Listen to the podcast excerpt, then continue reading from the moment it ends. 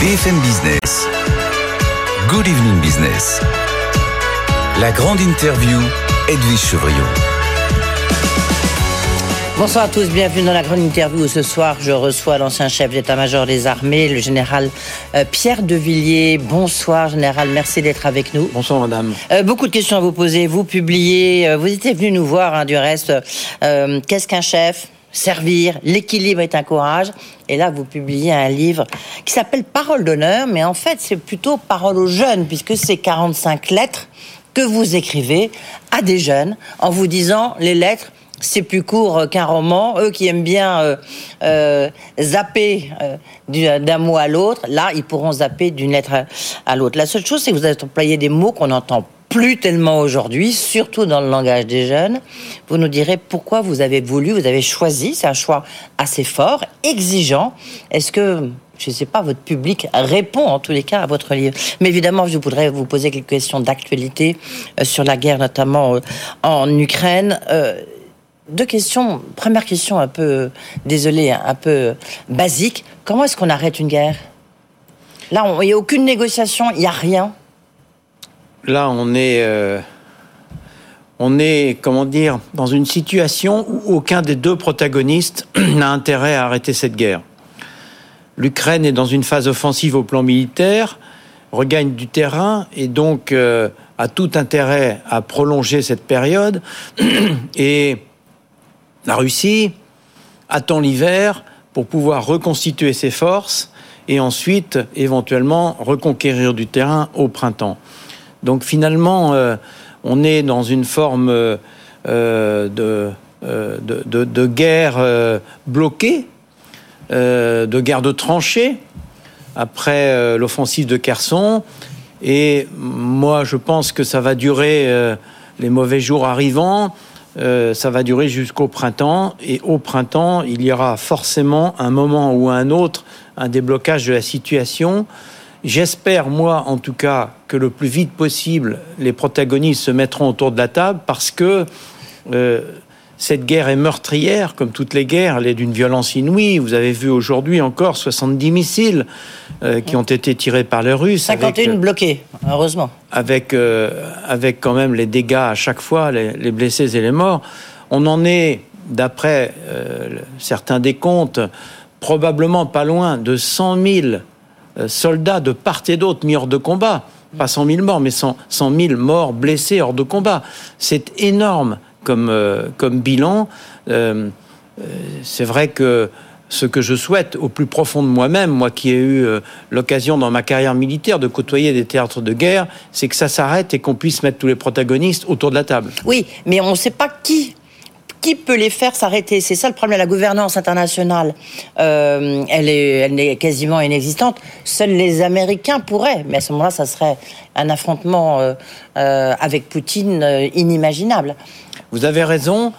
Une des difficultés du monde dans lequel nous vivons, depuis la chute du mur de Berlin et l'apparition du terrorisme de masse en 2001, c'est que ce monde n'est plus stabilisé. Les stabilisateurs automatiques, suivant cette Oui. expression de l'ambassadeur de l'âtre, qui sont les organisations internationales, n'arrivent plus à réguler ce monde. Les États, puissances, ne répondent plus et les terroristes islamistes radicaux non plus. C'est une des vraies difficultés.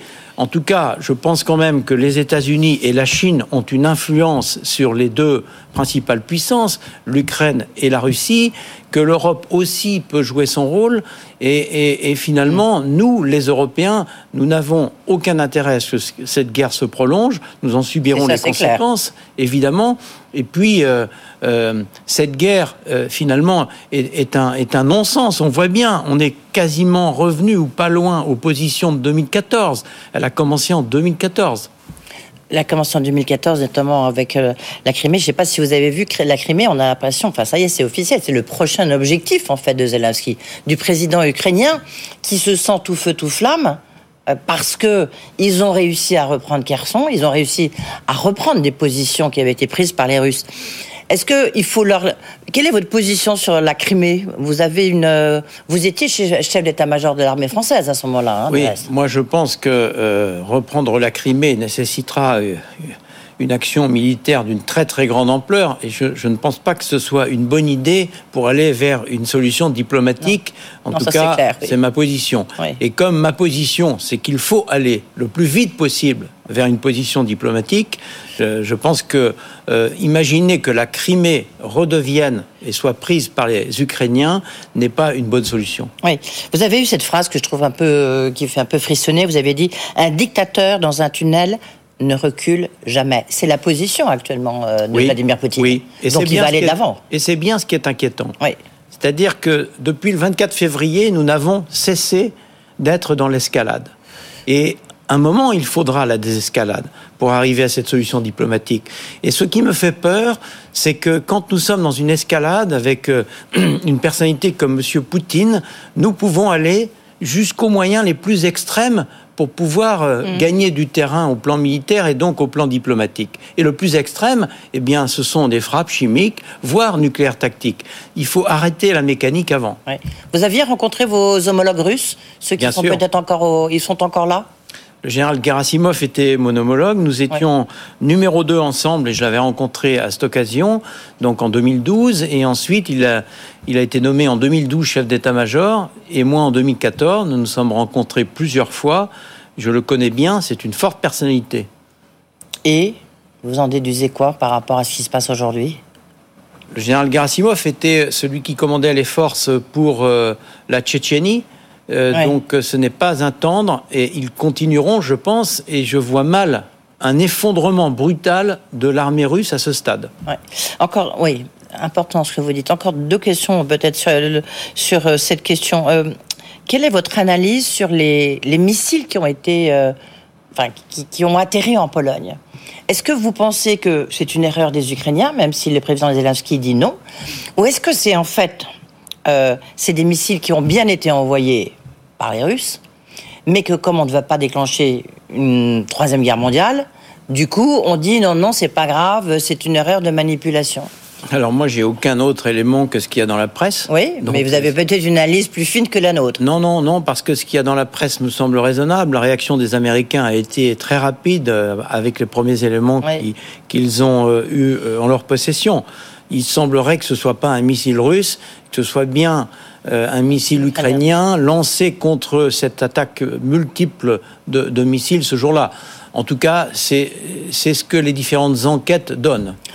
Votre ami, entre guillemets, Emmanuel Macron, le président euh, français, a dit euh, qu'il a annoncé tout à l'heure qu'il aurait un contact direct avec Vladimir Poutine dans les prochains jours. Est-ce qu'il a raison de, de, vouloir maintenir un peu à tout prix et un peu contre l'avis du reste de ses alliés, de nos alliés, un contact direct, direct avec Poutine? Moi, je pense qu'il faut maintenir le fil de la négociation et qu'il euh, ne faut pas perdre de vue que l'objectif, ça sera un moment ou un autre, le plus tôt sera le mieux de se mettre autour d'une table pour trouver une négociation possible une copie recevable par les deux parties, euh, qui ne soit pas une paix évidemment munichoise parce que il y a dans cette affaire un agresseur et des agressés et nous soutenons légitimement les Ukrainiens, mais euh, maintenir le fil du dialogue me paraît être un rôle que la France peut et doit tenir. Vous direz que l'OTAN a un peu supplanté l'Europe là dans, ces, dans ce conflit? C'est pas la même nature, hein, je suis bien d'accord, mais Écoutez, l'Europe, à ce stade, euh, je ne sais pas si vous l'entendez beaucoup, mais on voit bien que son influence est extrêmement limitée. Oui, donc vous répondez à ma question. Alors, ce qui peut peut-être faire bouger les choses, parce que c'est ça qui avait fait bouger les choses lors de la guerre en Afghanistan, c'est le collectif des mères russes euh, qui euh, donc voit revenir, enfin à condition de les voir revenir, hein, du reste, le corps de leurs enfants et qui avaient manifesté et elles commencent à manifester leur colère euh, on a vu ça dans quelques villes en Russie. Peut-être ça qui pourrait faire bouger les choses. Parce que quand vous, vous parlez aux jeunes, à notre jeunesse, euh, leurs jeunes, eux, ils sont très souvent, bah, ils sont obligés d'être engagés dans ce conflit un peu absurde, il faut le reconnaître. Oui, c'est vrai que c'était un, des facteurs majeurs qui a fait euh, évoluer la position à l'époque de l'Union soviétique en Afghanistan. C'est certainement un facteur qu'il faut observer avec la plus grande attention.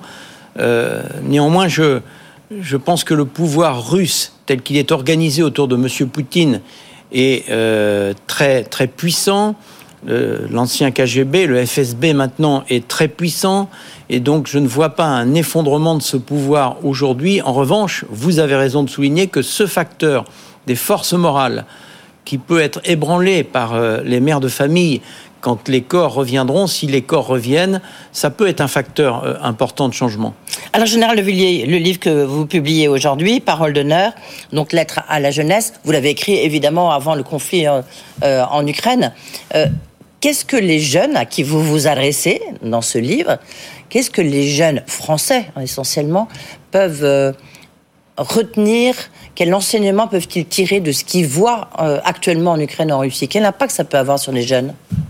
J'ai écrit ce livre euh, depuis euh, un an et donc euh, la guerre en Ukraine a commencé le 24, février et, j'ai poursuivi mon écriture et, j'ai voulu publier précisément à l'automne à cause de ça parce que je pense que être jeune aujourd'hui est très difficile.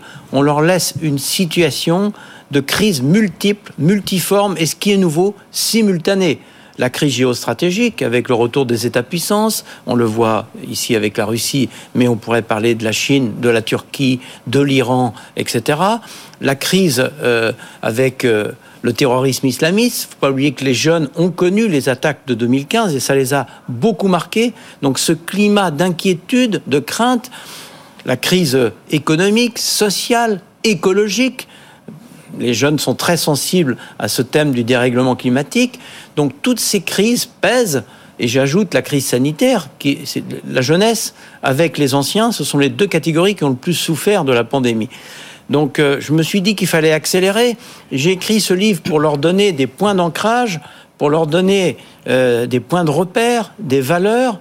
Euh, pour qu'ils puissent diriger leur vie, réussir leur vie et pas simplement réussir dans leur vie, et puis pour apprendre à aimer la France, parce que je pense que les jeunes aujourd'hui ont soif, c'est nouveau, les 15-30 ans ont soif de ces valeurs, de ces points de repère, et d'entendre des choses que l'on n'entendait plus, effectivement, depuis des années. Ah ben ça, je, vous confirme, il y a des mots quand même. On parle d'éducation, on parle beaucoup de, tiens, de discernement, de confiance, d'exigence, de victoire, d'imagination. C'est presque des mots qu'ils ont sans doute un peu oubliés dans leur logage quotidien. Mais vous commencez en disant, un, la France aura la jeunesse qu'elle mérite. Et deux, la France se délite sous nos yeux. Euh, à partir de là, pourquoi vous faites un constat si sévère, général? Parce que je pense que la phrase de, Peggy est, très actuelle aujourd'hui. Il faut dire ce que l'on voit, mais ce qui est plus difficile, il faut voir ce que l'on voit. Et euh, j'ai pas voulu faire un livre naïf. Je fais un livre. Je pars du constat objectif des difficultés que connaissent les jeunes aujourd'hui. J'ai énuméré les différentes crises. Il y a aussi l'accélération du temps. Il y a cette obsession du numérique et des écrans qui finalement nuit à la qualité des relations humaines, en particulier chez les jeunes. Mais je pense qu'il faut partir de ce constat et ensuite, ma dernière lettre, c'est une lettre sur l'espérance parce que je pense que ces jeunes sauront faire face. En tout cas, il faut tout faire pour qu'ils sachent faire face. Et c'est pour ça que, sans aucune démagogie, avec euh, vérité, avec la liberté qui me caractérise, je leur explique qu'on réussit dans la vie en travaillant, que l'ordre c'est nécessaire, que obéir c'est indispensable, qu'il faut avoir des valeurs. Et, je pense que ce raisonnement plaît à la jeunesse. Et en même temps, que euh, qu'est-ce qui se euh, passerait si les Français, si la France euh, devait affronter une guerre sur son territoire? C'est une vraie question qu'il faut se poser. Aujourd'hui, bah il est grand temps de se la poser.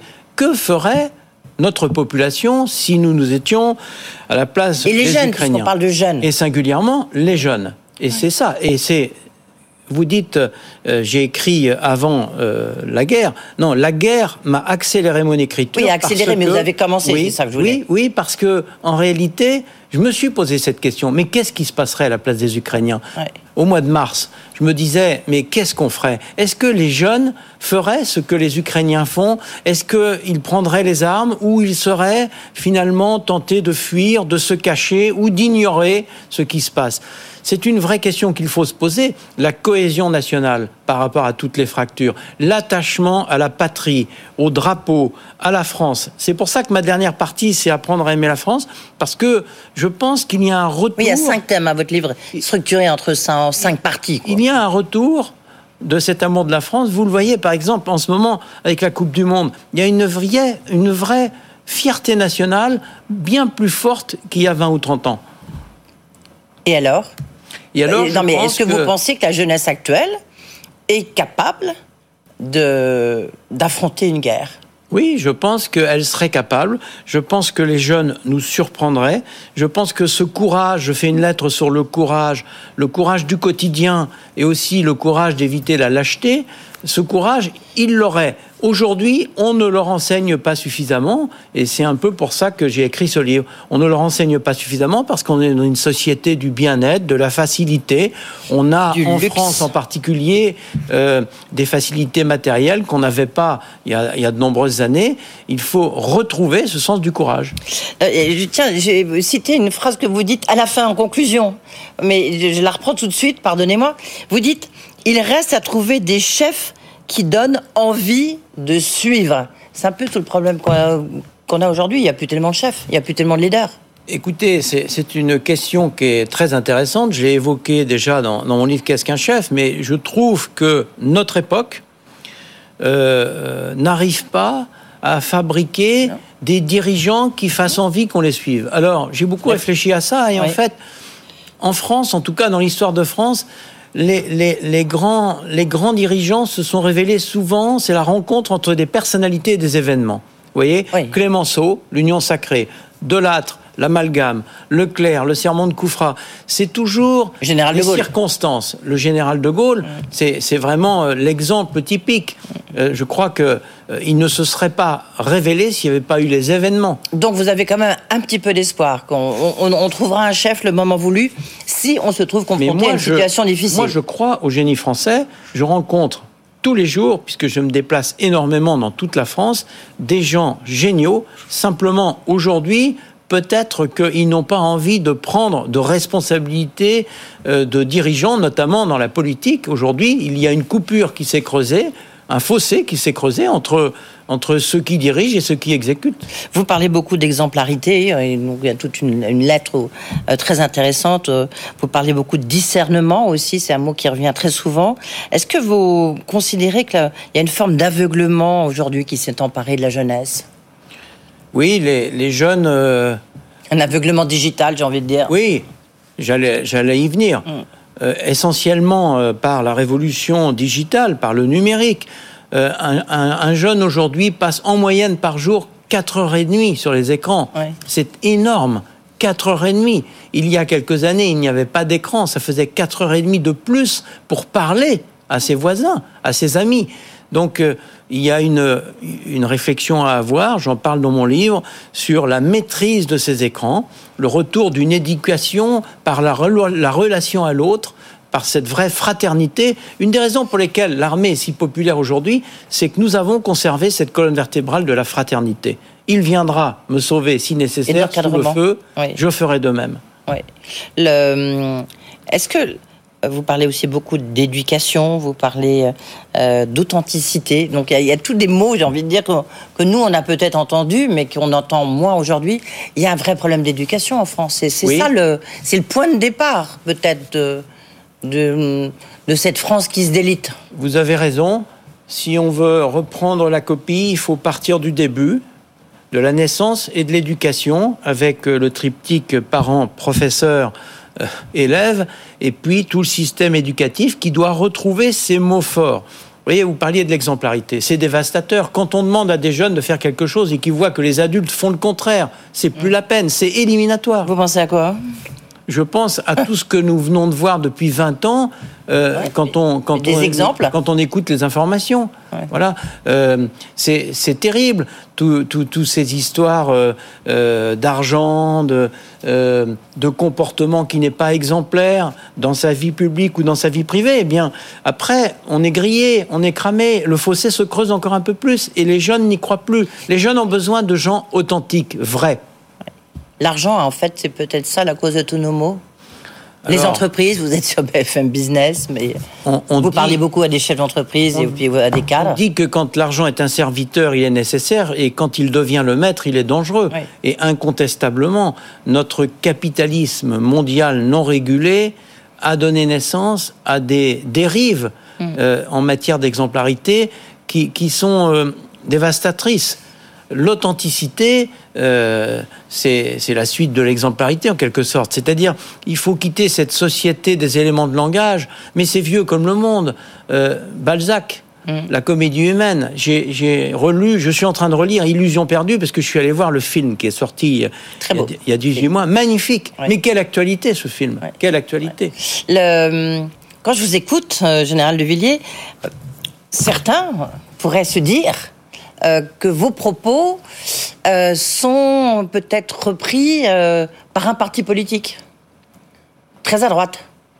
Est-ce que, est que vous voyez qu'il y, y, a une frontière que certains pourraient tenter de franchir en vous écoutant ou en, vous, en revendiquant ce que vous dites? Alors, moi, je garde ma liberté. Je ne suis pas un lapin de six semaines. J'ai quand même côtoyé oui. le cœur de l'État pendant une dizaine d'années. Je vois bien la popularité des armées.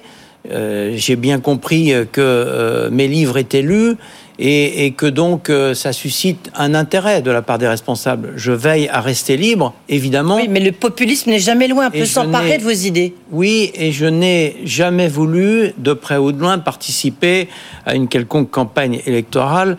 Et j'ai toujours dit que je ne ferais pas de politique au sens mandat du terme. Après, je pense qu'il est important aujourd'hui que des voix libres, authentiques, expérimenté s'exprime, j'en fais partie, je ne suis pas le seul heureusement, et ça fait aussi partie euh, euh, de la vie démocratique. Sinon, les partis politiques tels qu'ils existent aujourd'hui sont peu à peu en train de se couper du pays, on le voit, 50% d'abstention en dernière présidentielle, 50% de vote protestataire. C'est quand même. Mais vous n'avez pas peur que les partis populistes reprennent vos propos? Moi, je, je ne maîtrise pas une fois que mm. un livre c'est une fenêtre que l'on ouvre, euh, c'est une bouteille à la mer. Mais euh, bien sûr, il y a déjà plein de gens qui ont cherché à récupérer mes propos. Euh, on l'a vu dans la mm. campagne présidentielle, on le voit encore là avec avec avec ce livre. Moi, d'une manière générale, je suis quelqu'un de droit qui regarde loin devant qui essaie d'avoir euh, la vision de la France. Je suis un amoureux de la France. Euh, j'y ai donné ma vie pendant 43 années dans l'armée. Et, là, à travers vos livres. Et je pense que la jeunesse est l'avenir, donc il faut s'adresser à elle. Après, euh, je n'ai aucune autre ambition. Ça me donne une grande liberté. Il y a un lien entre la liberté et la vérité.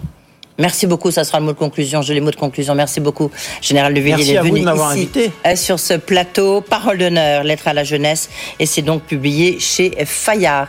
Voilà, c'est la fin de cette grande interview. On se retrouve bien sûr euh, demain. Vous pouvez, si jamais vous avez manqué une partie, si vous voulez réécouter sur le replay de BFM Business et le podcast de la grande interview. Et puis, euh, tout de suite, bah, comme tous les soirs, Tech Co, François Sorel. Good Evening Business, la grande interview.